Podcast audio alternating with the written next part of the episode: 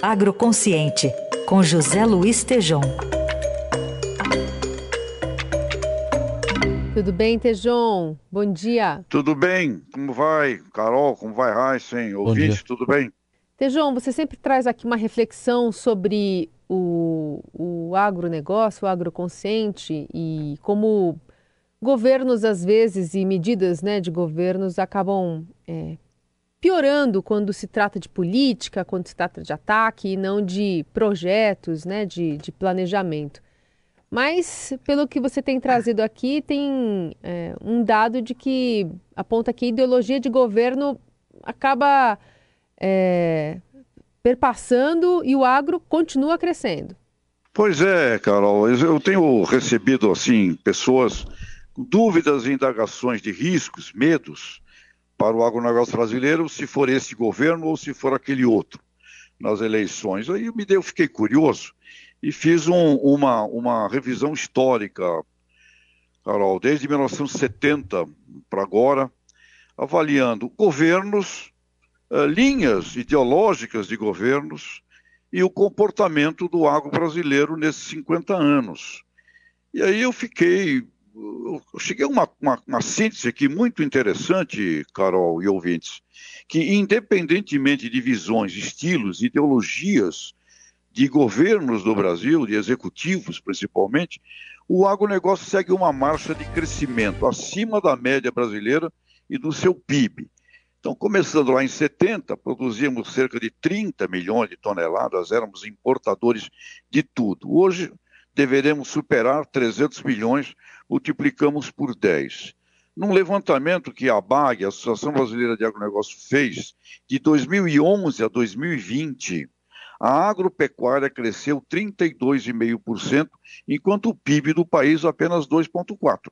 E foi um período marcadamente de governos do PT. Sob o governo Bolsonaro, 2021, PIB do agro cresceu 8,36 e o dobro, foi o dobro do PIB brasileiro que cresceu 4,6, fonte IBGE. Então voltei no tempo e comecei a ver o nome e as personalidades que foram ministros, Carol. E em 73, Cirne Lima, né, um projeto extraordinário. Uh, Alisson Paulinelli, a partir de 74.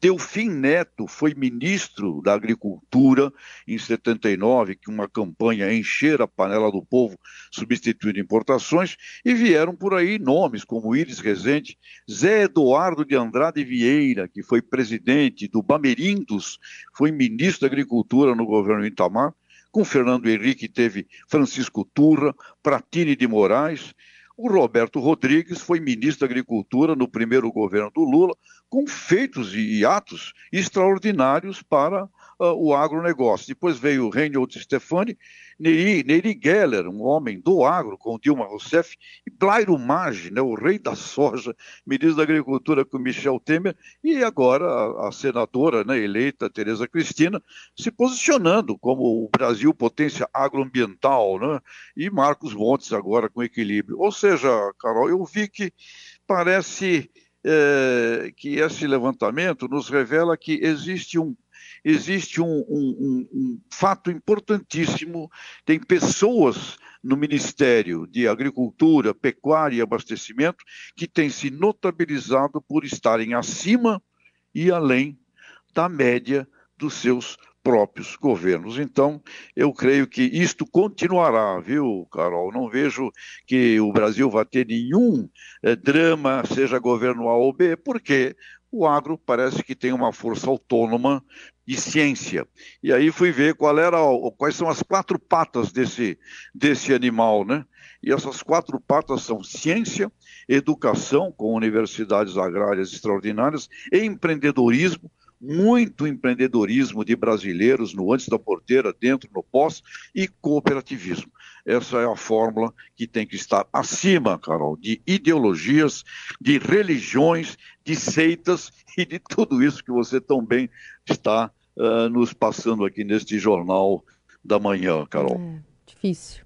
Muito bem, Tejão volta a conversar conosco na sexta. Obrigada e até lá. Até lá, um grande abraço.